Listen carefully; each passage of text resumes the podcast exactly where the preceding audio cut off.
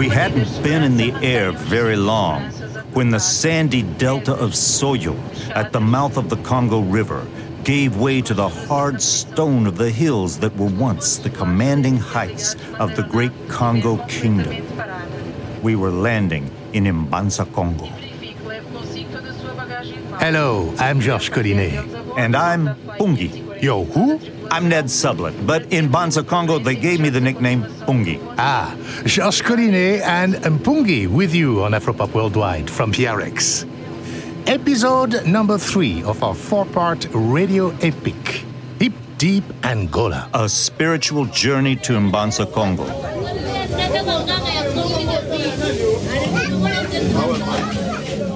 Hip Deep Angola is one of our biggest Afropop Worldwide projects ever. My longtime colleague Ned Sublette, co author of the book The American Slave Coast, flew to Angola to produce this episode. And today, we're talking about the Congo religion and its importance to the world's cultural heritage. And what we're doing is new. No one's reported from Mbanza, Congo. This region of northern Angola was closed off for more than 40 years by war, and now, 10 years after the war ended, it's still not easy to get there. There's a lot of scholarly work that's been done on Congo culture, but very little of it has been based on fieldwork in Mbanza, Congo. And that's where Barbaro Martinez Ruiz comes in. Assistant professor of art and art history at Stanford, he's been traveling to Mbanza, Congo regularly since 1999. He's revolutionizing our understanding of Congo traditional religion and its connections to Cuba with the publication in 2013 of Congo Graphic Writing Systems and Other Narratives of the Sign from Temple University Press. We'll be talking to Dr. Barbaro Martinez Ruiz today, and we'll be talking to other scholars who are also artists. To photographer and filmmaker C. Daniel Dawson, to composer Victor Gama, to Makongo healer Pedro Lopes, and more. So, Ned, what's this Mpungi business? Well, Ned doesn't sound like much in Portuguese. I said I need a nickname, and Barbaro Martinez Ruiz said Pungi. Mpungi, uh, you mean the royal trumpet made of an antler or tusk or wood that announces to the people the king's arrival or retreat? Yeah, I was good with it. Here's a number from a great CD I got in Luanda by a group called Macambas from the largely Bakongo province of Uíge. To understand this song, it helps to know that there's a great deal of coming and going between Angola and the Democratic Republic of Congo. And the narrator of this song tells how when he got to Kinshasa, he says, Eu não falo Lingala, amore. Eu não falo Lingala. Sou um filho de angolano, mas só falo português. Que que congo. I don't speak Lingala. I'm the son of an Angolan, and I only speak Portuguese and Kimbundu and Kikongo. Though he's speaking of Kinshasa, where they speak Lingala, he could easily be speaking of places in Angola, like Mbanza, Congo, where large numbers of Lingala speakers have come in from across the border recently. And check out how, at one point in this tune, the rhythm switches from Angolan Kizomba to Congo Soukous to make its point.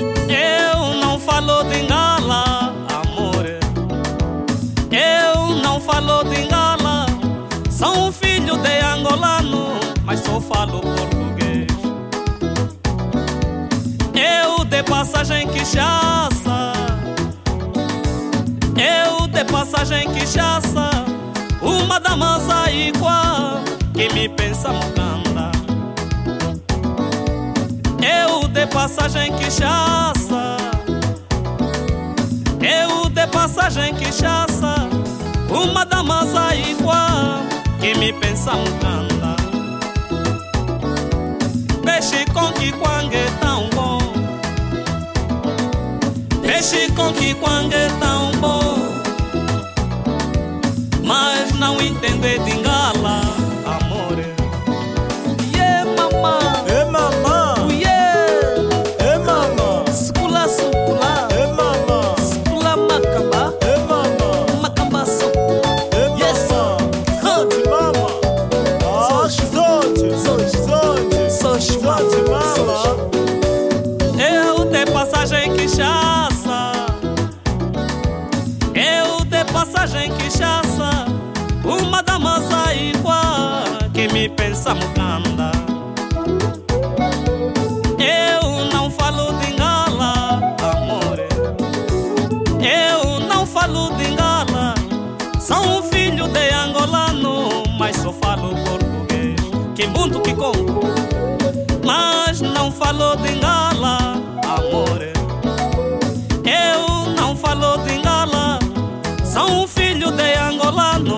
mas só falo português.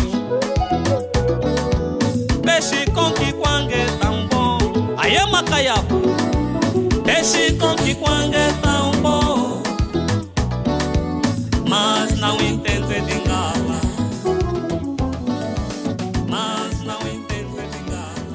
From Angola, that's the group Macambas with Kinshasa. Today, Hip Deep Angola Part 3, a spiritual journey to Mbanza, Congo. I'm Georges Collinet. And I'm Ned Sublette on Afropop Worldwide. Major support for Afropop Worldwide comes from the National Endowment for the Humanities and the National Endowment for the Arts. This program received major support from a 2012 Knight Luce Fellowship for Reporting on Global Religion, a program of the University of Southern California's Knight Chair in Media and Religion. Now, Ned, before we go any further, I think a lot of people are probably confused with how you went to Congo, but in Angola. Like Congo, Angola, man, what's the deal? It is a little confusing, but the explanation is simple. There are two countries called Congo, and where I went, Mbanza Congo, is not in either of them. It's in present day northern Angola. Banza means city, so Mbanza Congo, Congo City. It was called that when the first missionaries arrived in 1491, and in the 16th century, the name was changed by a Christianized Congo ruler to San Salvador, and it retained that name for centuries. With independence in 1975, it was changed back to Mbanza Congo. And it's in present day Angola because The European powers divided up Africa among themselves in what has been remembered as the scramble for Africa. During the infamous Berlin Conference of 1884 and 85. Right. The Berlin Conference was cruel to Congo nationhood. It gave part of Congo to France. The so called French Congo or Congo Brazzaville, which is today the Republic of Congo. It gave the largest chunk of Congo to King Leopold of Belgium for his notorious Congo Free State, which was a living hell of slave labor rubber plantations. and which subsequently was called the Belgian Congo. Then later, under the American supported dictator Mobutu, it was called Zaire, and now it's called the Democratic Republic of Congo, or DRC. And the Berlin Conference gave to Portugal, the least powerful colonial state, the southernmost Congo territory for the so called Portuguese Congo, which included Zaire province, where Mbanza Congo is. The historic epicenter of the Congo Kingdom. which is to say, the heart of the spiritual, philosophical, and artistic system that was carried to all parts of the Black Atlantic via the slave trade. This area became part of Angola. At its peak, Mbanza Congo was a city of luxury with 60,000 people, an enormous city for anywhere in the world at that time. The Mani Congo or Congo king held sway over the Kimbundu speaking Ndongo Empire to the south, and as far north as present day Gabon, and as far east as present day Zambia. They had a system of taxes paid in money. The currency was shells quarried from the island of Mussulo to the south of present day Luanda. So Mbanza Congo was a great center of intertwined political, economic, and spiritual power. Today, it's a minor provincial city in northern Angola.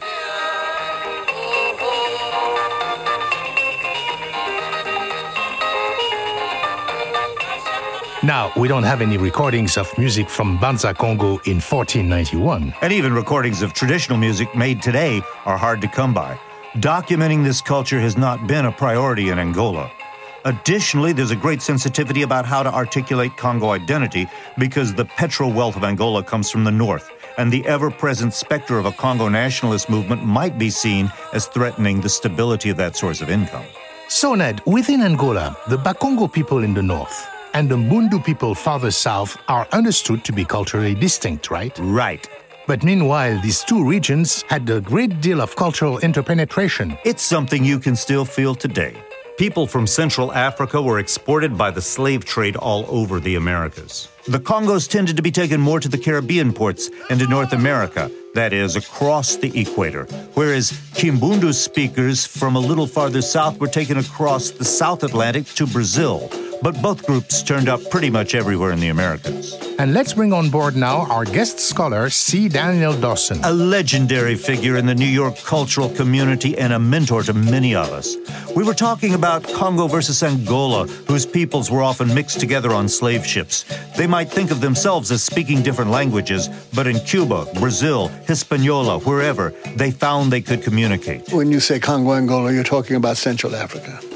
They're actually really well developed shared linguistic roots for almost all of Central Africa. And if you start at the Cameroons, go all the way across to East Africa, go all the way down to the south, most of the languages there are Bantu languages. And these are languages that share a kind of structural form so that people can understand themselves. These are languages that have a large uh, shared vocabulary too. So a word like nganga would be shared by almost all the people. A word like ngoma for drum would be shared by all the people. So you're talking about a, a language group and a cultural group. And they were also the dominant group to come to the Americas. They were the largest percentage of Africans who came to the Americas came from this area of Central Africa. And they also influenced the popular cultures. They came at a time when the popular cultures were being established. The national identities in the Americas were being established. So they had a very heavy input in the formation of national identities in the Americas.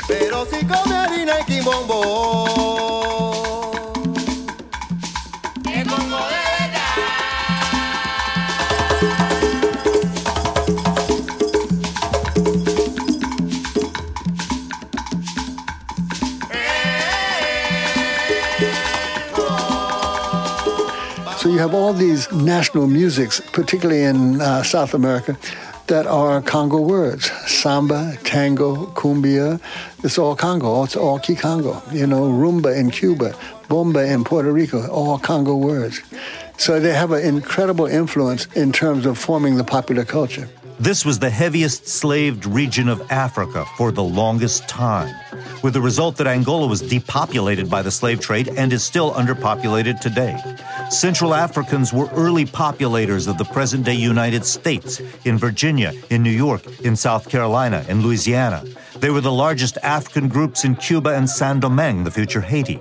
In the Portuguese colony of Brazil, Angolans were very numerous. John Thornton, who's done uh, quite a few good books, he did one, Africa and Africans in the Making of the Atlantic World, and he talks about the different traditions coming here and how they influence the Americans. I'm going to Louisiana.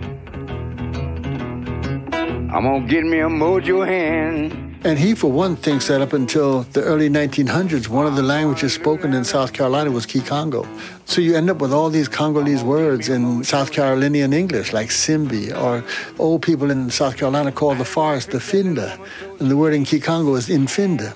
You know, they find the word for turtle is Kuta, and the word is in Kikongo is Nkuta. Peas, peas, peas, peas, eating goober peas.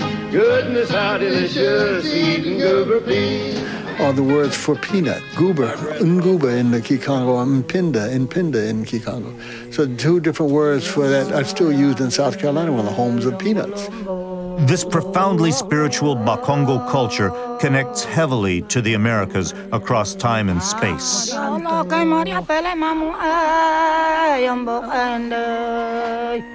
This is a Congo funeral song in the former Maroon community of Palenque near Cartagena, Colombia. Cartagena was the seat of the Spanish Inquisition in the Americas. Most of the witches tried in Cartagena were Angolan.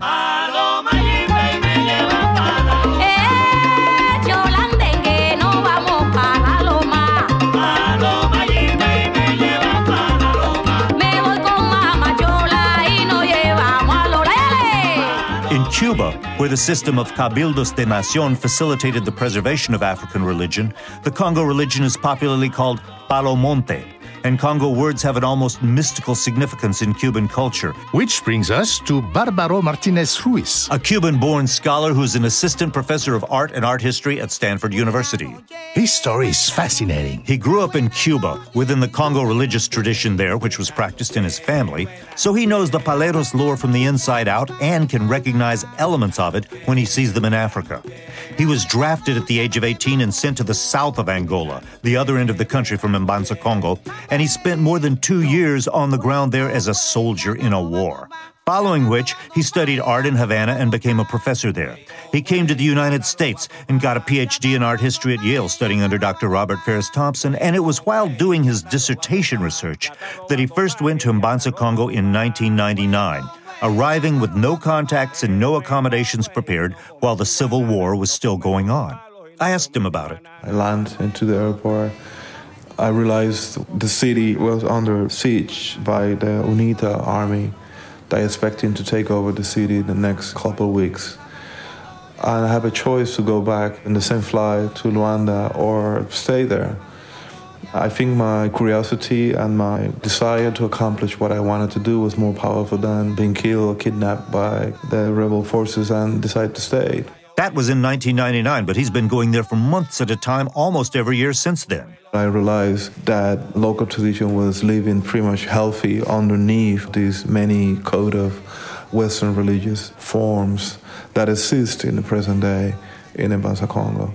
My goal at the time was to unveil all the different layers to try to understand what is the foundation that allowed a tradition that survived for more than 500 years.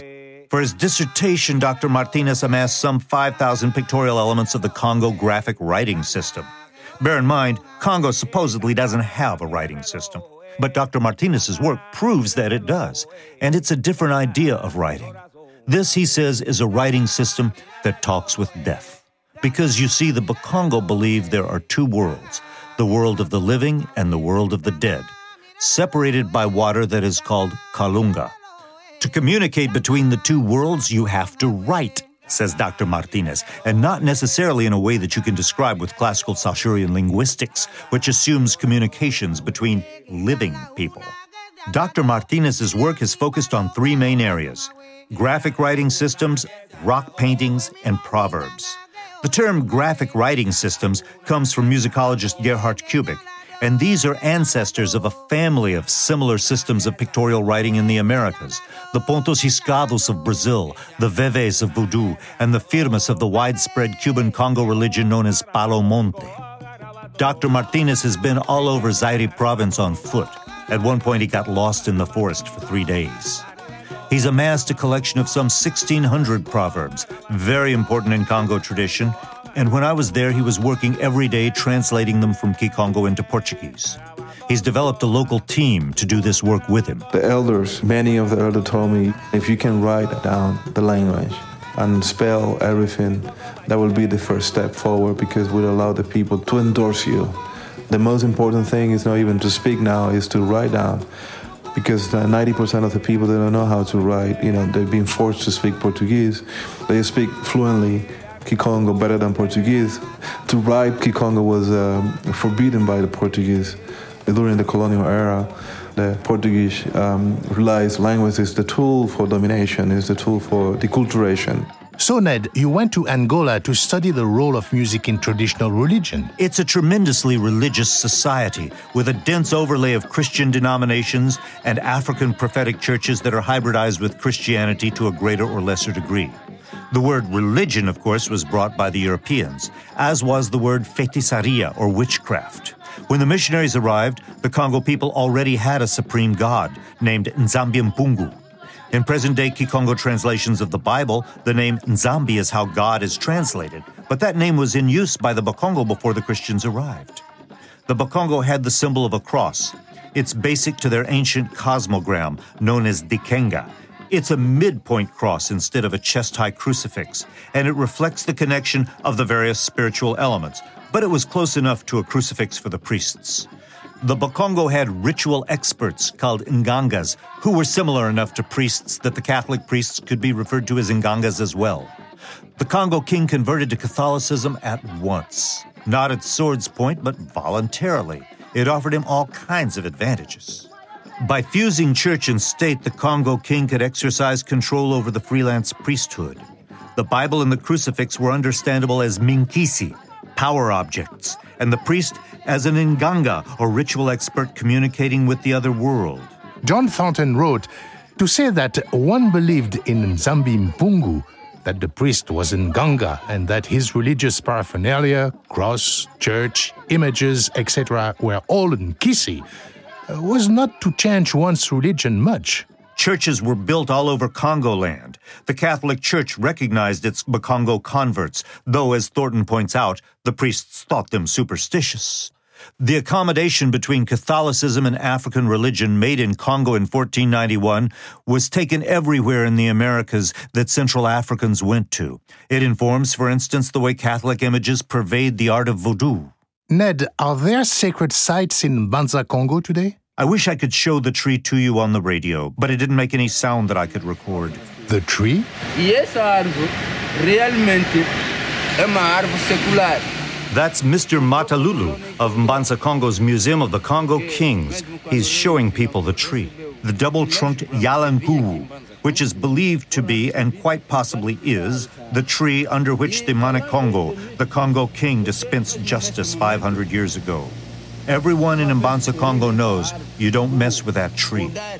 And of course, there's the great sacred spot, the Kulumbimbi, the ruin of the 16th century Church of San Salvador, which is the greatest historical architectural treasure in all of Angola, and which may be about to be declared a UNESCO World Heritage Site, with, I have heard, pressure being applied from both Brazzaville and Kinshasa to do so. Kulumbimbi means strong thing. Kulumbimbi was the church. At the time, the king used to be blacksmith, or used to be the master of metal, also a hunter. Because a hunter, you need to have a skill of a blacksmith to prepare all the hunting equipment. Across the street from the Kulumbimbi near the tree, there's the place where the king's body would be prepared for mummification, a ceremony Dr. Martinez documented in 2005. After being cleaned, they mummify the body of a king with particular plants, and then the smoke from that plant protect the flesh against time. The elders performed for me in 2005 the ceremony of preparing the body of a king to go on vacation, because in the Congo tradition, you don't die, you go on vacation. Then I haven't really performed this since the 50s, since the last king died, I think 58 all this knowledge is disappearing. The elders, there are maybe three or four that can do that. They have the knowledge of Andembo. But I think in the next 10 years, uh, won't be able to do it. Next door to the Kulumbimbi, there's a Baptist church from 1876. Almost 400 years after the arrival of Catholicism, it was the first Protestant church in the region. Now, Ned, what music did you hear? I'll be playing you a few samples of what I heard, and with Dr. Martinez's help, I heard some amazing things. But if you want to go to a place where there's live music everywhere you look, with a bewildering variety of drums all around, go to Cuba or Brazil. You went to Mbanza Congo and didn't hear any drums? There are drums used at Mass in Catholic churches, I heard them, as well as in evangelical churches and in the African prophetic churches. The traditional outdoor batuque drumming does still exist, but traditional culture is kind of on the defensive, not so easy to find and perhaps endangered. I don't know of any commercial recordings of it. If I were to pick the one characteristic sound I most heard, it would be choral singing. One evening I walked down the main street, trying to capture some sound discreetly with my small handheld recorder. I quickly found myself surrounded by children asking questions about my device. I asked them to sing something. Without any further prompting, they did this.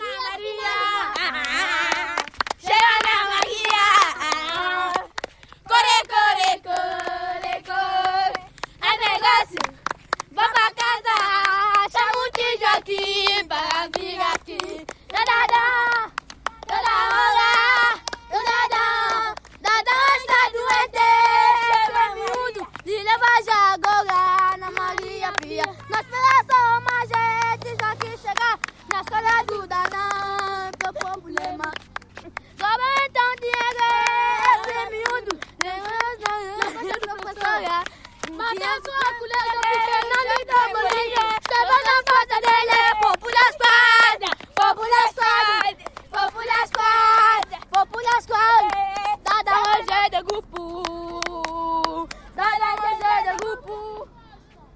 Mr. Mpungi, what else did you hear with Mbanza Congo? Something I did not expect to hear a traditional Congo fiddle. It's called the Lungoyi Ngoyi, and according to Dr. Martinez, it was an instrument in the Congo court.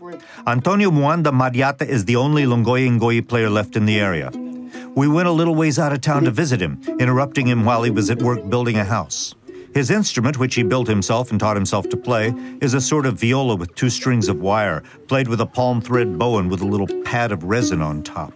So here is Antonio Mwanda Madiata playing the Lungoyi Ngoyi. The lyric is about Mbanza, Congo, situated in the hills.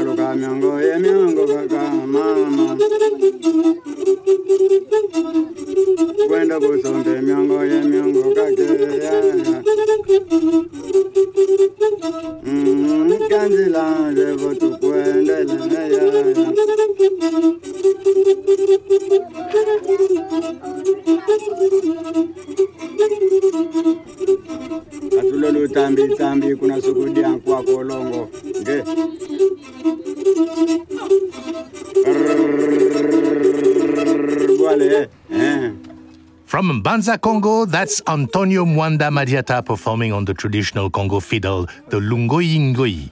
To see Ned Sublette's amazing video of this outdoor performance and for transcripts of interviews with Barbaro Martinez Ruiz, C. Daniel Dawson, and Victor Gama, go to our website, afropop.org. Dr. Martinez furnished me with a recording of Mr. Madiata playing together with an 82 year old player of the mbiti or kisanji, which is the thumb piano instrument known elsewhere as the mbira or sanza. He says that this man, Afonso Medina, is the last player of the instrument in the area. Is there a spiritual significance to the instrument? Yes, its keys call different simbi or spirits which are everywhere. Barbaro Martinez Ruiz. The instrument is like a vehicle that allows the simbi to manifest into the realm of the living.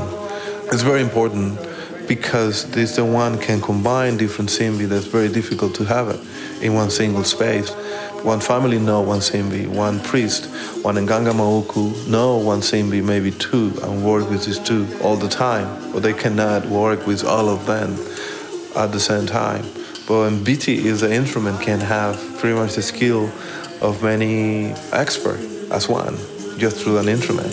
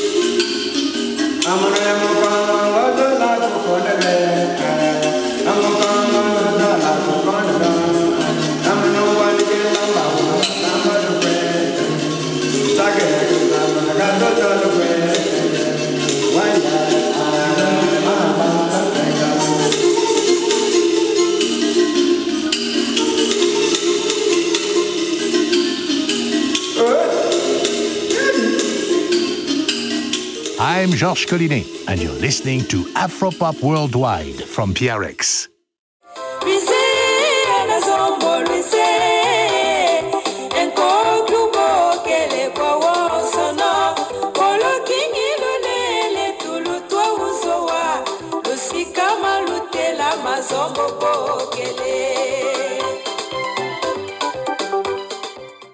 Barbaro Martinez Ruiz introduced me to a remarkable man, Pedro Lopes, who is a Nganga Mawuku. Nganga is an expert. There are many types of Nganga, but Nganga Mawuku is someone who gives treatments, who knows all the uses of plants and other elements. I interviewed Senor Lopes for Afropop Worldwide Hip Deep, and I asked him how he acquired his knowledge. I wasn't really prepared for the answer. não aprendi a ninguém, mas morri, eu morei. He's saying, No one taught me, I died. After I was resuscitated, I began giving treatments. It's hereditary. After I died, I learned in the second world. Close quote. There are two worlds in constant contact the world of the living and the world of the dead. When you die, you lose your color and go to the land of the dead on the other side of the water. In Haiti, on the other side of the water from Africa, you see Gede, the figure of death, appearing in whiteface because he's dead. So when the Portuguese arrived in their ships, the Bakongo must have logically assumed that these were visitors from the land of the dead. Which, in a sense, they were, as they dragged millions of Central Africans to death at sea or living death on a sugar plantation. I asked Pedro Lopes what it was like to be dead. He told me how he died on January 1st, 1988. What happened to him when he was dead? How three people surged up, a mother and two grandparents. He entered into a clean city, Cidade Bem Limpinha, with old people dressed in branco, in white. The whole story is so elaborate and so poetic, and we can't take the time to translate it word for word. But the sound of his voice as he tells the story is so musical, perhaps you can get the feeling. Afropop engineer Michael Jones and I made a mashup of Pedro Lopes telling the story with part of Con Licencia, a piece of music from Victor Gama's Odantalan. Era dia 1 de janeiro de 88. Eu não tratava, eu era simplesmente o alfaiate que eu estava pronto a cozer. Então, depois da. Porque tem, tem sistema aqui, quando toca, quando dia 21, dia 25 de dezembro, dia da família, a festa. Dia 1, também dia a festa. Então, depois da criança estava a dançar, assim, era no mato, na minha banda, no Caluca, o Bárbaro conhece lá. Então, 19 horas, quando tocou também, não fiquei de sonhar, meu corpo estava bom. De repente tinha caído. Quando cai daí, pronto, basei. Morri. Aí surgiu três pessoas.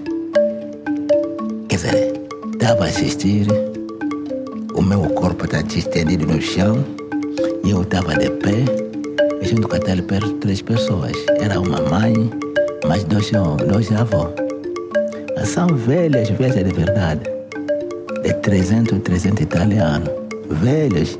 Outro não tinha mais dente na boca, outro não tinha mais cabelo, outro tudo cabelo foi, branco. Pronto, começamos a assistir, estão a vir e tornar água para cada pessoa quando morre, de repente, entornam a água, às vezes metem um bocado de lume nas patas, mas não fiquei, não acordar. Metem jindungo que arde na boca, nada, nada, nada. Pronto. Vira não, temos que ir dar um último banho. Me levaram lá, lá. Eu pedi ao candeeiro, porque foi de 19 horas, já desde que de 19 horas para 23 horas. Então, não havia solução. Daí, tiraram água lavando, logo me cortaram o cabelo, pronto. Daí os mais velhos que, que me levaram, que não, vamos, vamos, vamos, vamos, vamos. Fomos, chegaram, estavam compadre num caminho muito direito, mas na mata. De repente surge uma grande rio, um grande rio. O rio e atravessar nesse fio, é? que coisa, que, que trança o cabelo. Esse fio daquela mulher costuma trançar o cabelo. Dois embaixo da água, em cima da água, um estava em cima. Pronto. Eu perguntei-lhes, assim vamos atravessar esse rio que não tem nem na ponte daqui. Esses fios são pontes. Daí entramos naqueles fios até no outro lendarinho. Logo que chegamos lá, encontramos uma escada, tipo uma pessoa que está subindo o prédio. Começamos a subir, a subir, a subir, a subir, a subir. Logo que chegamos lá, pronto, encontramos uma cidade bem limpinha. Uma cidade bem limpa, todas as casas eram de cor branca. As pessoas que encontrei, tudo, ninguém que havia uma roupa trocada, tudo em branco. Tudo em branco. Mulher, lenço branco, roupa branca, o vestido branco, tudo, tudo era em branco. Homem, chapéu branco, luvas branco, tudo era branco. Pronto, fomos numa igreja, na veranda, encontramos uma pessoa lá sentada com um livro grande. Chegamos lá, deu o nome, Pedro Lopes Antônio. Não, aqui não andamos, não andamos a escrever, só andamos a ter visto. Bascularam, não havia meu nome. Começaram a discutir aí. Eu nunca venho aqui. Então escreve meu nome, o homem não quer escrever. Escreve, começou a deixar se trocar as palavras. Como o homem como estava a ver que estava a insistir muito. Pronto, me mandou entrar em casa. Entrei lá dentro. Encontrei também uma igreja, havia lá quatro corredores. Estava cheio das pessoas, mulheres, homens, mas ninguém falava. Todos na sinal de rezar. Todos também tinham roupa branca. Pronto, foi no altar, onde havia o chefe deles. Perguntei, boa noite. Não sei se respondeu também, não, não dá para contar. Diz que não, eu, Much more to come. But first, Funding for Afropop Worldwide comes from the National Endowment for the Arts, which believes a great nation deserves great art, and from PRX affiliate stations around the US. And thank you for supporting your public radio station. Additional support for Afropop Worldwide comes from WOMEX, the showcase, seminar, and marketplace for world and roots music, October 25th to the 29th in Galicia, Spain. More info at womex.com. Folks, we have some big news. This fall, Afropop Worldwide is launching a new podcast offering hosted by yours truly, Banning Eyre and Mukwae Wabei Siyolwe. You'll hear interviews, new music releases, gems from our archives, and of course, lively discussions about current happenings in the fast changing world of Afropop. To join the party, well, subscribe to Afropop Worldwide wherever you get your podcast. Now, Ned, how about this album, Odantalan? We've been hearing pieces of it while we talk. A collaborative project from 2002, unlike anything else I've heard. The music was supervised by Angolan composer Victor Gama. They brought together representatives of Congo or Angolan derived Cuban, Brazilian, and Colombian traditions to Luanda for a series of discussion sessions and musical collaborations. In making the recording, they decided to exchange with each other the African and American versions of the same instruments. Victor Gama explains it. All of us that came together on Odantalan were people from cities. We were urban people. And so the differences weren't that great. Everybody was quite used at improvising, so it was very easy to switch instruments and see the bridges appearing between these instruments that had traveled over time and over huge distances and had evolved into somewhat different instruments, but the genetic code was still there, and that was really a tremendous experience. From Odantalan, here's Marimba Pacifico.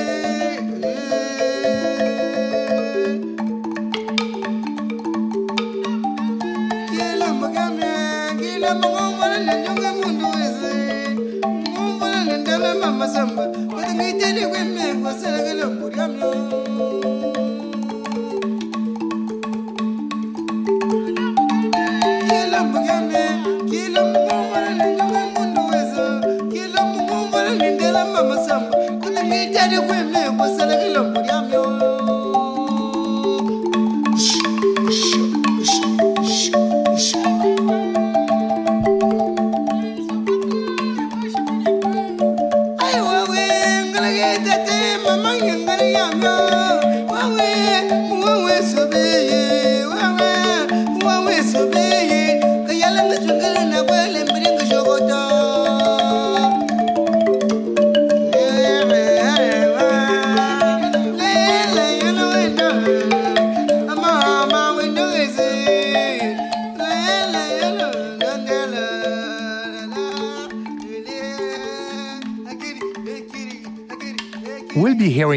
Music from Victor Gama in Hip Deep 4, the Cuban intervention in Angola, coming soon. So, Ned, what else did you do in Mbanza Congo? I was presented to the Lumbu.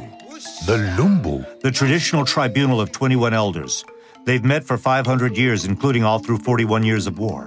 Consisting of both men and women, they adjudicate things like domestic issues, land disputes, problems with witchcraft. They wear matching suits. As an integral part of the court proceedings, they sing their arguments, citing proverbs. They met in the structure adjacent to the greenhouse, behind the tree, the Yalankuvu.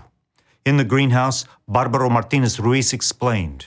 The way the Lumbu work is through son when you have a complaint you have a case. The way that case has to be made in front of a court, you have to sing. And the singing is a process of making clear your request or making clear the violation or transgression from a family member, from a neighbor, or from whatever situation you have, that had to be translated to the secretary. The secretary had to take that and had to articulate through a song through the court, and the court also had to respond in the same way back to the secretary and the secretary back to the client. Is this because the laws are encoded in songs? They're encoded in songs and they're encoded in proverbs.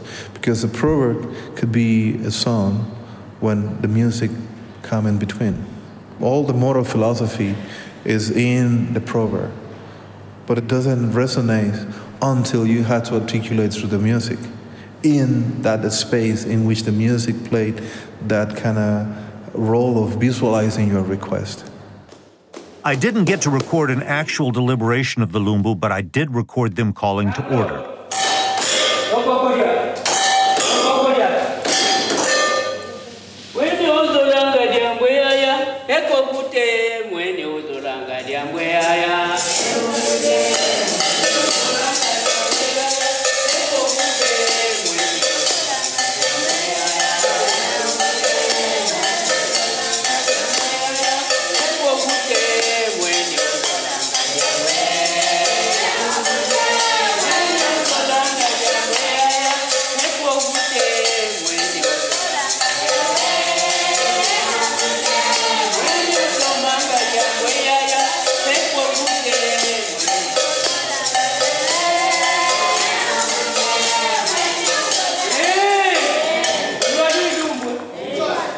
I had hoped I could sit in the back and observe quietly, but no. I was brought up front and presented to the Tribunal of Elders.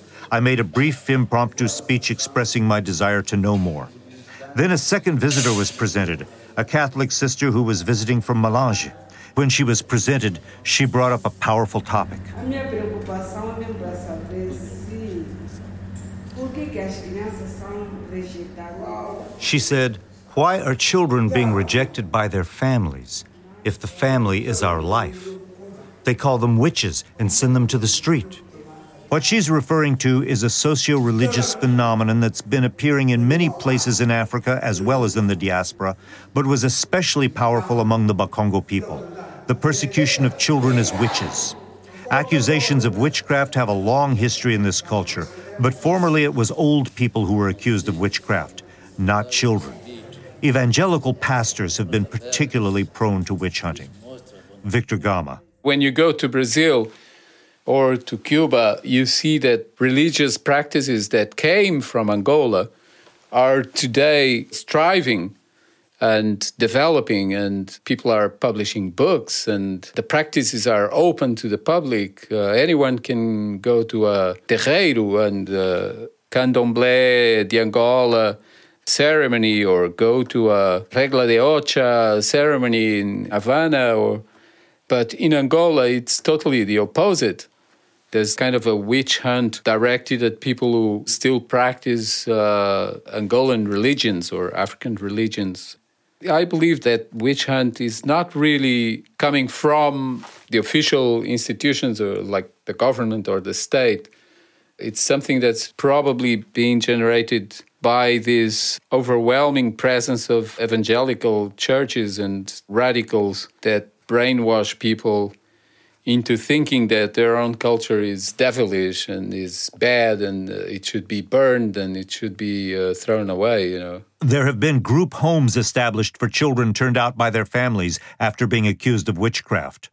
The destabilization wrought by decades of war, in which many children find themselves living with distant relatives, seems to have created the conditions in which to blame children for all the uncertainties of modern Africa.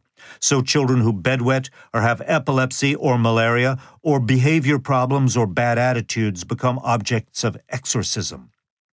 This is an easy way for a pastor to prove his power, to drive out a demon from a frightened child.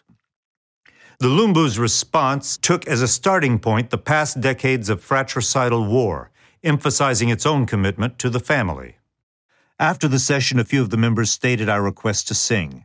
They sang Ngele Ngele, which Dr. Martinez explained as being about a young woman grown and ready to leave her family. And the father create a song for her when she's in danger can sing that song and have a kind of mental connection between daughter and father. I think the beginning of the song is uh, Ngiele Ngiele Musila Congo.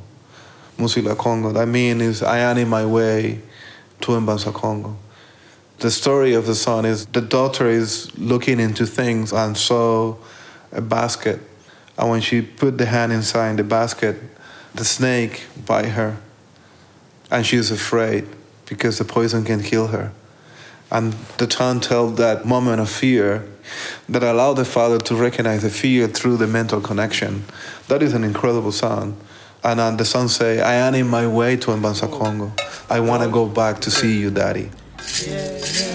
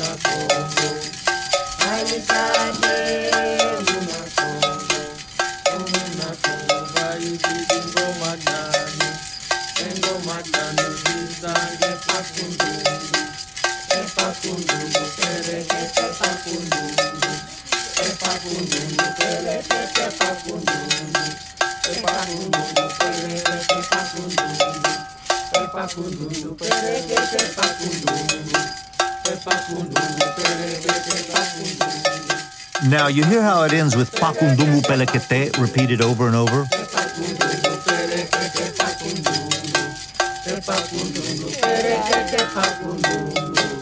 Those are syllables from the batuque, or drum. Barbaro Martinez Ruiz. In old time, they used to call the entire community. There is a, a phrase that displays with that drum that the people know is gathering and coming together, and they will concentrate in a particular place. The way the onomatopoeic of uh, a batuque sound, every single person in Mbanza Congo will know is a pakundungu pelekete.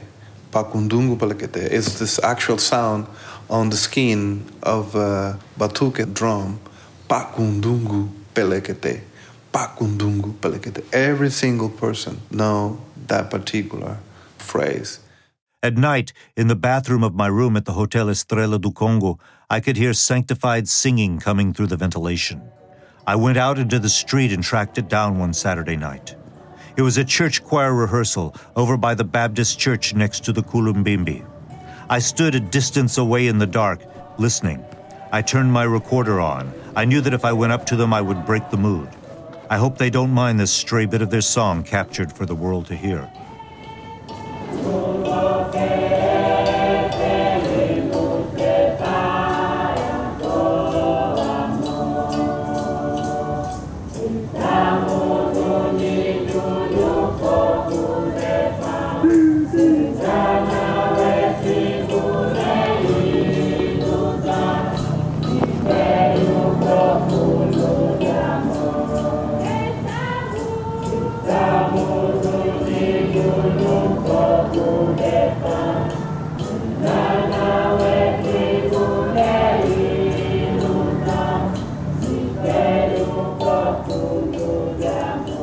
It's a dense field of religion. Besides Catholics and evangelicals of all description, there are also the African prophetic churches, like the Kimbangist Church, named after Simon Kimbangu, who was born in the so called Congo Free State in 1887 and died in prison after 30 years of confinement by the Belgian colonial authorities in 1951. During his imprisonment, he became a symbol of Congo nationalism as well as a sanctified figure. Pedro Lopes told me that when he treats spiritual illness, first he invokes God, and second, Simon Kimbangu. At the sacred tree in Mbanza, Congo, I met three young women who were members of the ACK, popularly known as the Church of Kimpa Vita, which honors Dona Beatriz, a female Nganga who declared herself to be a black Saint Anthony and her followers Little Anthonys, and who was burned alive by the Portuguese in 1706. There's Mpeve Yanlongo, whose name means guardian spirit. There's the Botanical House of the Holy Spirit, organized along the lines of a traditional healing organization. There's the Church of the Black Man in Africa. And there's the BDK, or Bundu dia Congo, which aims to cut out five centuries of Christian influence from Congo practice. Founded in 1969, the BDK is both a spiritual movement and a political movement of Central African unification, something that is not welcomed by the governments of any of the various nation states where Congo people live. Their sacred book is called Makongo or Makaba. While I was in Mbanza, Congo, I met Matondo Makani, a songwriter who revered the Makaba. I asked him if he could sing a song a cappella for Afropop Worldwide Hip Deep, and he sang me a song that he had composed to Tatanzambi Mpungu, the Almighty Supreme God the Father. tatanzami ya mpungu tulendo twizivana nkofi zetwe ngeuvwana vakuna kyankemo tinwe zulu yetoto tatanzami ya mpungu tulendo twizivana nkofi zetwe. Ngeuvwanda vakuna kyakemo tinwe zulu yetoto tata wavanga makanda mamingi vanza tukutona munazola kwa beto. Talambanza ya ntoko watukaila itokaneswanga kwa tantu tata wavanga makanda mamingi vanza tukutona munazola kwaku kwa beto. Talambanza ya ntoko watukaila itokaneswanga kwa tantu. Tatanzambi ya mpungu tulendo twizivana nkofi zetwe eh. onge uvwana vakuna kyankemo tinwe zulu yetoto. Mumazulu zimbasize timbilanga vavatoto mpe betoto etikembela kembo waku mfumu kawe na ntsukako mfumu wo matondo tukulombele mumazulu zimbasize timbila vavatoto mpe betoto etikembela seno yaku mfumu kawe na ntsukako. Mfumu wo matondo tukulombele tata nzambi ya mpungu tulendo twizivana kofi zetwe eh. onge uvwana vakuna kyankemo tinwe zulu yetoto Matondo Makani singing to Tatan Zambia Mpungu. Join me next week for another stunning episode of Afropop Worldwide. And we'll be back soon with Hip Deep Angola 4, the Cuban intervention in Angola. Extra special thanks to Njinga Paiva, to the staff and directorate of the Museu dos Reis do Congo in Mbanza, Congo, to the Lumbu, to the team working with Barbaro Martinez Ruiz in Mbanza, Congo, to Marissa Moorman, and to Henry Drewal. My Afropop partner is Sean Barlow. Sean produces our program for World Music Productions. This episode was produced by Ned Sublette. Our chief audio engineer and co producer is Michael Jones. Additional engineering by Mike Kaplan, Noriko Okabe, Paul Ruest, and Michael Simon Johnson. Banning Eyre edits our website, afropop.org. Our director of new media is Mukwae Wabei Siyolwe. And I'm Georges Collinet.